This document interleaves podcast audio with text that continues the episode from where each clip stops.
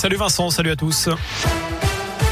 À la une, cette manif contre les expulsions de sans-abri alors que la métropole de Lyon organise la semaine de l'hospitalité. Le compte n'y est pas pour les associations et collectifs de soutien aux sans-abri. Deux opérations ont eu lieu aujourd'hui. Expulsion d'un squat ce matin à Fézin, puis d'un local à Villeurbanne. Les forces de l'ordre ont dû intervenir. Un rassemblement de soutien a eu lieu en fin de journée à Lyon. Il tente de s'échapper à quelques minutes de son procès. Un détenu placé sous surveillance renforcée s'apprêtait à comparaître devant la cour d'appel de Lyon hier lorsqu'il a profité du déménotage pour enjamber le box des accusés et prendre la fuite.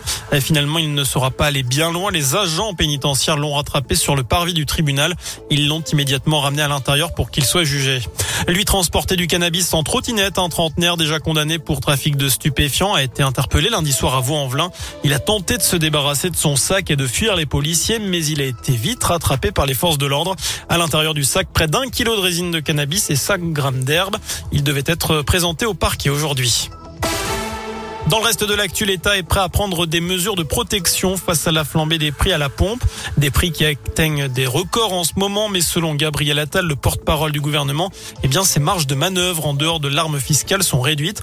Je rappelle que la semaine dernière, le litre de gazole valait en moyenne 1,53€, record historique. Le super samplon 98, lui, a atteint 1,63€, du jamais vu depuis près de 10 ans. Du nouveau dans la lutte contre les violences conjugales, un nouveau dispositif va permettre aux forces de l'ordre de recueillir la plainte de la victime en dehors des commissariats ou des gendarmeries, chez une amie par exemple, une assistante sociale ou bien encore à la mairie.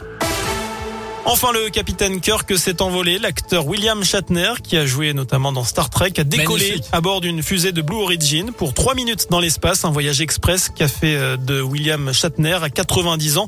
La personne la plus âgée à atteindre l'espace. Il est accompagné de trois autres passagers. Voilà pour l'essentiel de l'actu.